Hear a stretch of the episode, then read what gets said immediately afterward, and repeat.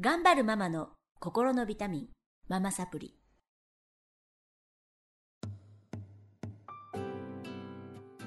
皆さんこんにちは。ママサプリの時間がやってきました。この番組は上海から世界へ聞くだけでママが笑顔になるママサプリをお届けしてまいります、えー今日は特別ゲストとしてスタジオの方に、えー私の友人のお子さんをお招きしてちょっとお子さんの目線からねあのママたちにメッセージを届けていきたいなと思ってるんですけどお子さんと言ってもちょっと自己紹介からお願いできますか？あ、えー、こうきくんからお願いします、はい何歳かっていうことと、はどこに、えー、とどれだけ住んでたかっていうはい、自己紹介お願いします。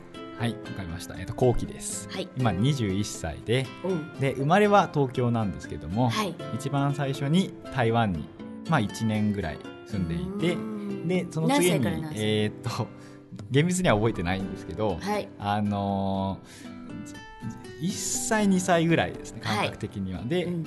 あのーその後またすぐ北京に移って、はい。で、あのーそれもまた、まあ、1年前後あ一年前後なんだね。うんで、うん。34歳ぐらいの時にはい。東京に一度戻ってへー。でそこでまた5年ぐらい暮らしてでまた次北京にすごいね。行ってさらにそこで住んだのは5年ぐらいですね。うん、その時をねおばちゃんと、で小学その時自分は小学生で。出会ったんだよね。小学生でで中学から、そうですね。小学校卒業と同時に帰国してうん。で中学高校は日本の学校に通って。それはお一人で帰国したんだよね。えー、と帰国した時は、うん。えー、と中学の時は家族であ家族帰国しまして父親だけ少し単に新赴任で残ってたんですけどうんうん。でまたすぐ父親も帰ってきてでその後自分が高校の時にうん。家族が、あのうん。香港に引っ越すと。なったんはい。であの自分はそこでから日本に一人で残りました。あなるほどなるほど。そうかそうか、うんでその後自分は大学受験して日本の大学にうん、行って。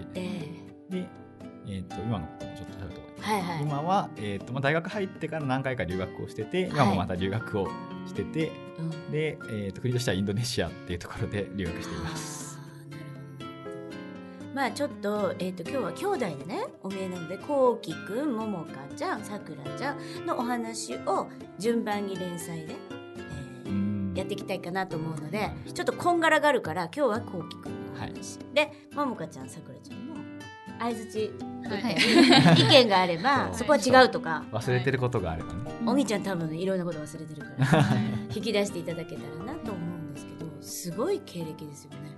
そうですね。海外歴まあ海外歴としてはないですね、うんそれ今振り返ってみて良かったと思いますか、そうですね。全体を通して今はすごい良かったかなと思ってます、嫌な時もそうですね。まあちょっとなんかまあなんなんでこんなに海外に出てたんだろうっていう面もあるし、まあ、その海外での生活で例えばねあの日本人学校にもいたりもしたので、うん。まあその海外にいたけど日本人学校って日本人の社会の中で暮らしていたっていうのもまた、まあ、特殊ではないんですけど、うん。まあ、説明もそのなかなか普通の日本で暮らしてる人には難しいですし。それはどういうふうに難しいの？そうですね。なんかあのーやっぱり海外に住んでたりすると、うん。まあ、その国の言語とか、うん。その英語とかって喋れるの？みたいな風に言われたりとかいうことがやっぱり多いのでうんうんうん。いやこういうとこに住んでて日本人しかいなくてうん。って説明するのも毎回毎回説明してると大変なので、うん。まあ、少し流しちゃったりするのもあったりして、うん。流すんだ。そうなんだよね。絶対喋れると思ってるからね。そうですね。ニーハオとか言われたりね。ますね。うん。英語で喋りかけられたりね。そうですね。英語喋れるんでしょ、ね。みたいな。ありますね。そうか。じゃあちょっとそれは嫌だった時期もあった、そうですね。うん。なんかその多分日本人で日本でずっと暮らしてる日本人と例えばインターとかその現地校に行ってる子たちとの、まあ、間ぐらいの多分中間ぐらいの立ち位置としてはその海外にいるけど日本人コミュニティで暮らしてるっていう経歴なのでそのちょっと中途半端。まあ、ある意味中途半端だなって感じる部分がすごいあって、なるほど。でだからそのインターに行ってる子たちみたいにうん。言語がす他の言語が流暢に喋れるわけでもないし、っていう部分でちょっと考えた。それはさ日本に帰ってからそう思ったわけじゃない。そうですね。でその時、えっとその場所にいた時、まあ、北京が長いと思うんですけど、小学校時代ね。はインターとかローカルの学校行きたいと思いました。なんかあんそもももちろんその選択肢を知ってはいたんですけど、うん。あんまり現実的な選択肢としてまずあんま考えてなかったっていうなのがかったよね。一つと、うんうん。まああと単純に普通に日々は楽しかったのでうん普段は。うん。全然別に他の学校移りたいとか思ってないんですね。ね、で日本に帰ってからなんだこんなに中国語とか英語とかできるのって思われちゃうんだって感じだよね。そうですね。多分ほとんどの方がそういう感じなんだけどももかちゃんとさくらちゃんは逆に今国際部っていうところにいるじゃないですか。はい。うん、どうしてそれが国際部行こうって決断されました？か国際部行こうという決断はして自らしてないけれども、うん。まあそのそれ以前にうん。インターに行くっていう決断は自分でして香港にいた時に。あ香港にいた時に何歳の時にインター中1の時にになると同時にうんうん。うんそれはなぜ、なぜ？うん、うん。小学校までは日本人学校だよね。そうです。うん。まず半年しか香港日本人学校行かなくて卒業したんですけど、うん。なんかあんままあつまんなかったって言ったらあれだけど、まあ、そこまで楽しくなかったのと、あのーまあ、海外行って日本人学校行ってうん。日本の人と同じことをやってうん。日本に帰ってってうん。なった時に何の意味があったんだろうなって後々考えたら多分後悔するんだろうなって思ったので、大人だね。お父さんも勧めもあってね インターに。ん？お父さんの勧めもあってうん。ね。もももちゃんはだから向いてるもんね。うん。なんか3人の中では一番あの確かにちょっとこう国際的にグローバルにあのなことにすごい興味があるでしょ？ね、うんあるんですか？あるのかな？あったんだよね。さくらちゃんは？私はとりあえずお姉ちゃんがそのインターに先に行ってて1年間楽しそうだなって思って私もやってみようみたいな結構私はついていくタイプなるほどなるほど。どこが楽しそうだと思いました？で最初はやっぱ英語わかんないとか言ってましたけどやっぱ1年過ぎると友達もできてうん。で英語できるお姉ちゃんかっこいいなってうん。思ったりして。もう1年で大体英語できるの？いや。いやそんなことないけど私にとってはもううん結構なその進進歩があったから、それはなんでなんで？英語で喋るわけじゃないじゃな。いうん。けどやってることとか勉強も全部英語だったのですごいなって思ってなるで自分もうん。なんか興味もあったしもともとあったし。で、えー、さくらちゃんもインター行ったんだうん。その後に香港ではいなるほど。同じインターね。うん。うんうんこうきくんはその頃は日本。その頃は日本。です、ね、日本だよね。でもうどっぷり日本そうですね。人として生活してたわけなんだけど、なんで留学されると思いました？あえっと大学に入ってからですか、うんうん。えっとそれはまあそのそもそも海外に行きたいなっていうのもあって中高時代に行かなかったのは、まあ、そのその代わりにが日本としてやりたいことが中高時代にはあったのでその日本に残るっていう決断はしたんですけど、うん。ただどちらにせよそのなんだろうなまあもちろん親とかうん。今日は家族が海外に出てるっていうのもあって、うん。まあ、でも自分はやっぱり日本と中国ぐらいしか知らなくて他の国も知らないし、うんまあそのグローバルって一口に言っても、うん。まあ、知らない分って本当にたくさんあるなって思って、やっぱり大学時代が一番自由にあのね。好きなところに行ったりとかうん。できると思うので、うん。まあ、できるだけそういう機会は増やしたいかなと思ってて素晴らしいそうですね。今はそのイメージなんですけど、まああの大学に入ってから留学っていう形で行っただけでもそのアメリカと北京とでこれ3つ目なんですねこれで。すごいねなんで留学自体はすごいたくさん行ってますね。どうすごいどうしたらこんなグローバルなお子さんたちに育つのかしらって 感じなんですけどなんか一番自分がそういうこうグローバルに目が向くっていうか影響を受けたことって何だと思いますか、そうですね。なんだろう。まあ、グローバルに目が向くというより、うーん、なんか逆に、あのー多分自分としては、その、まあ、中国とかにいた小学校ぐらいの記憶があって、日本に帰ってきて、まあ、うん中学から数えると、まあ、大体中高で6年間はうん日本に住んでて、で、あの大学入って、まあ、7, 7年目、8年目ってなったんですけど、日本ってすごい快適で快適だあの暮らしていくのは楽なんですけど、うん。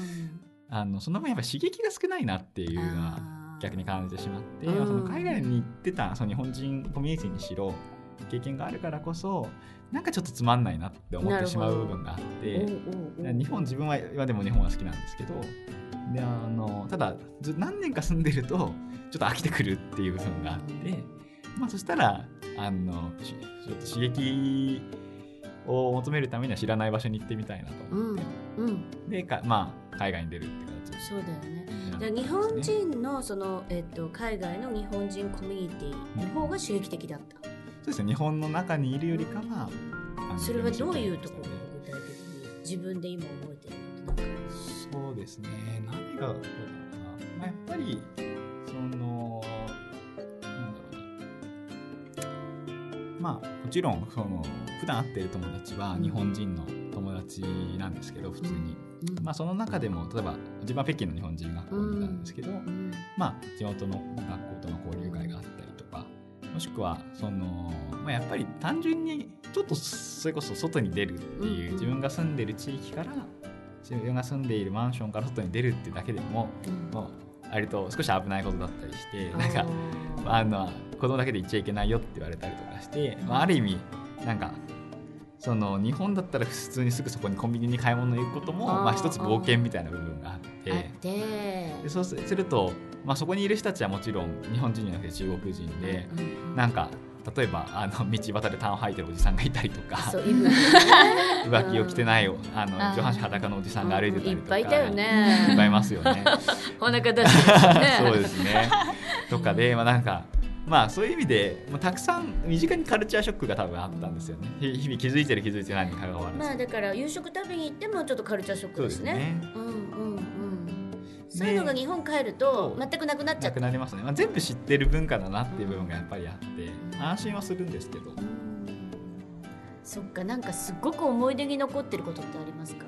そのカルチャーショックって感じですか？うん海外にいて。すごいこれ覚えてるなっていうことってある？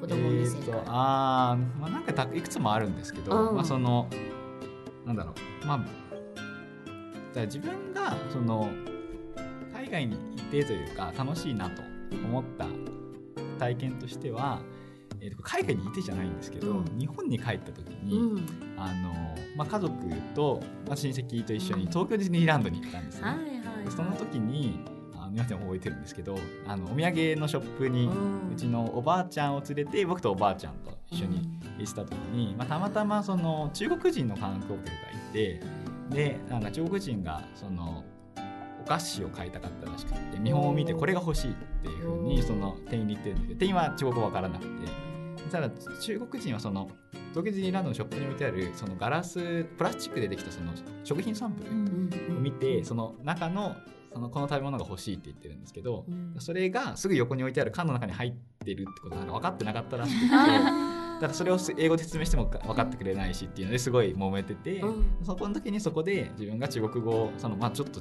小学校とか、まあ、その勉強してたん。で、あの少し使ってどうにか頑張って説明して、あそういうことなんだって分かってあの解決した時に、まあ、その自分が役に立ったなと思ったし、まあ、そのおばあちゃんがすごかったねって言ってくれたのがあって、へえそういう時にやっぱそのまあ語語学だったりとかそういうあの多文化とか他の国の人とあの交流できる。できる能力っていうのは、まあ、役に立つんだなって思ってそれは楽しいことなんだなっていうのを自覚実したなというのは覚えてますね。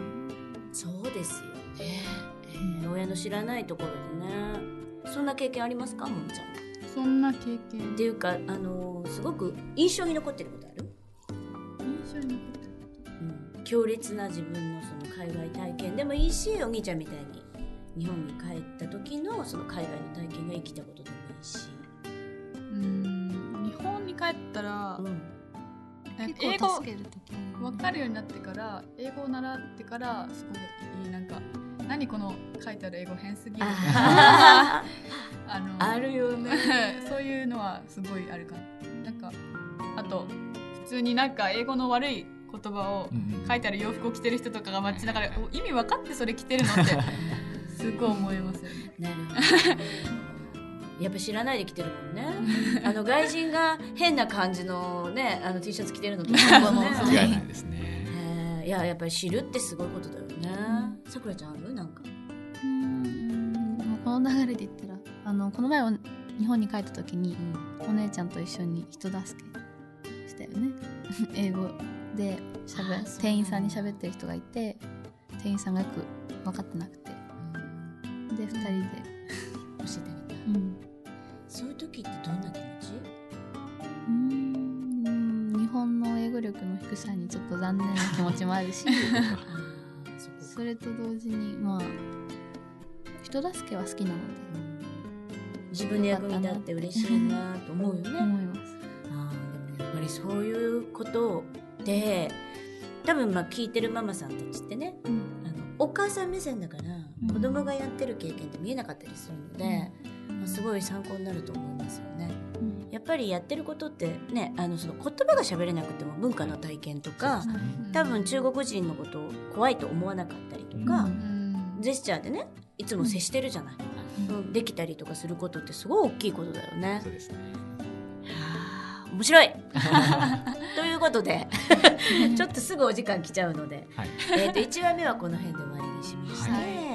えー、とちょっと4話ぐらいにねシリーズでこの兄弟でお伝えしていきたいと思いますのでまた来週も引き続きよろしくお願いします。今日はありがとうございました。また。た来週お会いしましょう。さようなら。さよさよなら